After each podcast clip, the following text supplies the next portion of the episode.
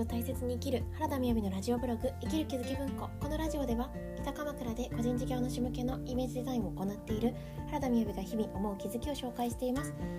えー、サブテーマはみんな私のひとかけら聞いていてああ自分にもあるなとかわかるわかると思うことがあればぜひコメントいただけると嬉しいです。はいこんばんは。今日は、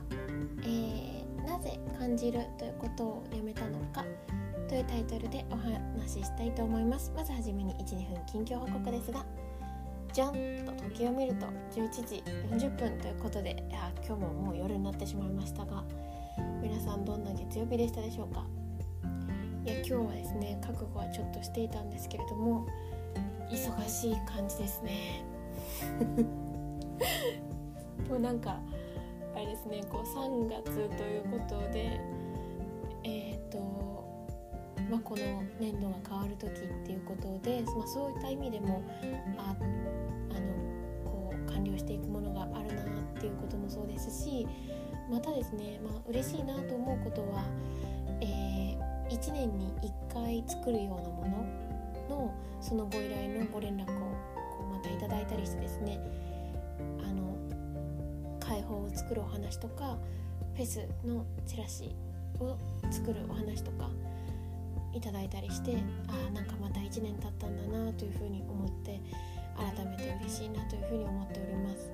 で今日はですねコワーキングスペースに数時間行ったんですけれどその時にあの桜が綺麗に咲いていてあこの週末天気が悪いなと思っていた間にこうやって桜が咲いているんだなというふうに思っております。はい。ということで今日なんですけれども今日は、えー、じることをなぜやめたのかのようなタイトルでお話ししたいと思いますがえー、とですね思考の学校の3ヶ月講座という講座を開催しておりまして、えー、こちらはですね公式 LINE のあじゃなくて LINE の中で、えグループになって日々の日常の中で、ま自分で思考現実を作っているよって考えた時にこれってどういうようなことなの？とかっていうことをこうシェアしていただきながらあのこんな風に思考でますよっていうアドバイスをさせていただいたりしてるんですね。でえっ、ー、と、ま、そういった中であの自分が開催するこれどんななりわいでもきっとそうだろうと私は思っているんですけれど特にご自身が本当にこれをこう自分が乗り越えたからこそ提供したいサービスだなと思う思えば思うほどあの自分の、まあ、ある意味ひとかけらがえ自分のひとかけらの方々がご参加いただける方になると思うんですよね。でそのひとかけらっていうのは必ずしもこの部分っていうことはないですけれどもでも私が思考の学校というところで講座を受ける中で一番こう感じたのはやっ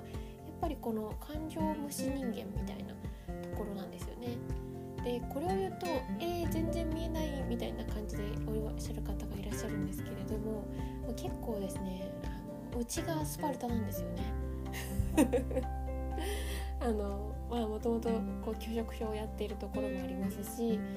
ね、あの指が曲がらないほどやけどで肉が落ちてるのに勉強し続けるという意味わからない志の強さを あの発揮してたりもするので、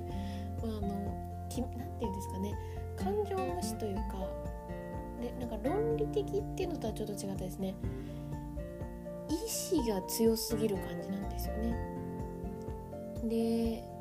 だからまあめっちゃ一言言ったら多分頑固なんだと思うんですけどまあそのてっていうことはですねあの今回3ヶ月講座の1日目があったんですけれどもまずその自分が仲間っていうところにもそもそもえーと、苦手意識があったので皆さんとも一緒にこの仲間っていうことのネガティブにもこう向き合う時間をこう作らせていただいてでもう一つですね今回あの説明をこう自分なりに考えていた時に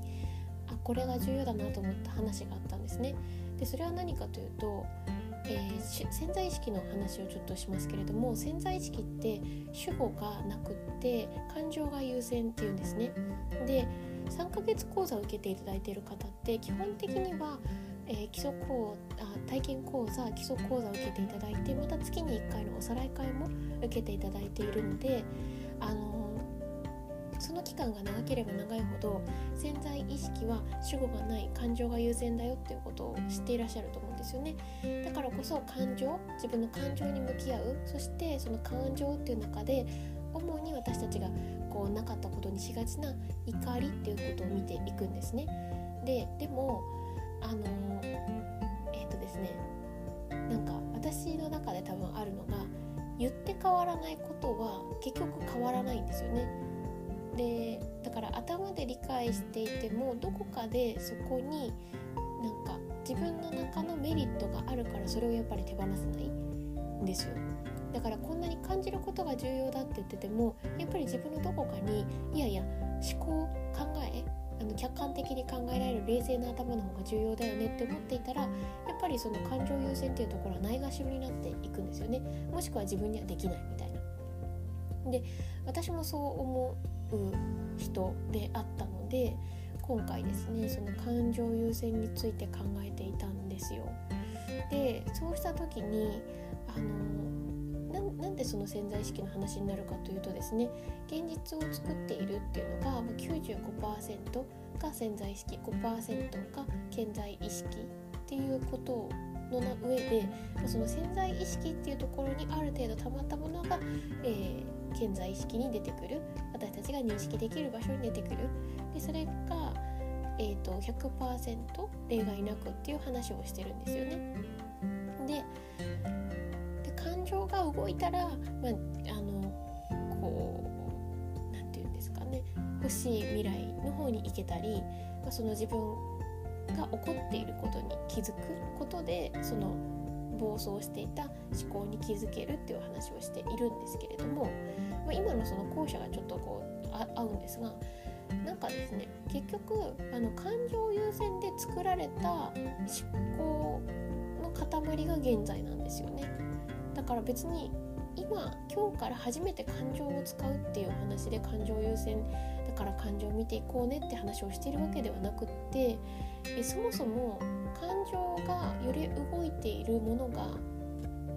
あるから今の現実があるんですよね。でそれは主にはなんか本当はまるまるしたいのにバツバツってなってしまうこのバツバツっていうものを作っているものがすでに私の感情が動いてしまっている何かによって作られてるってことなんですよね。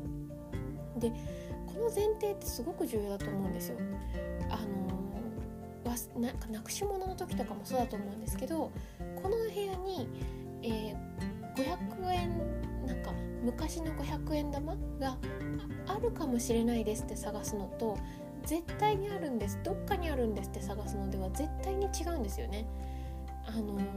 なかったかもしれないものを探すのって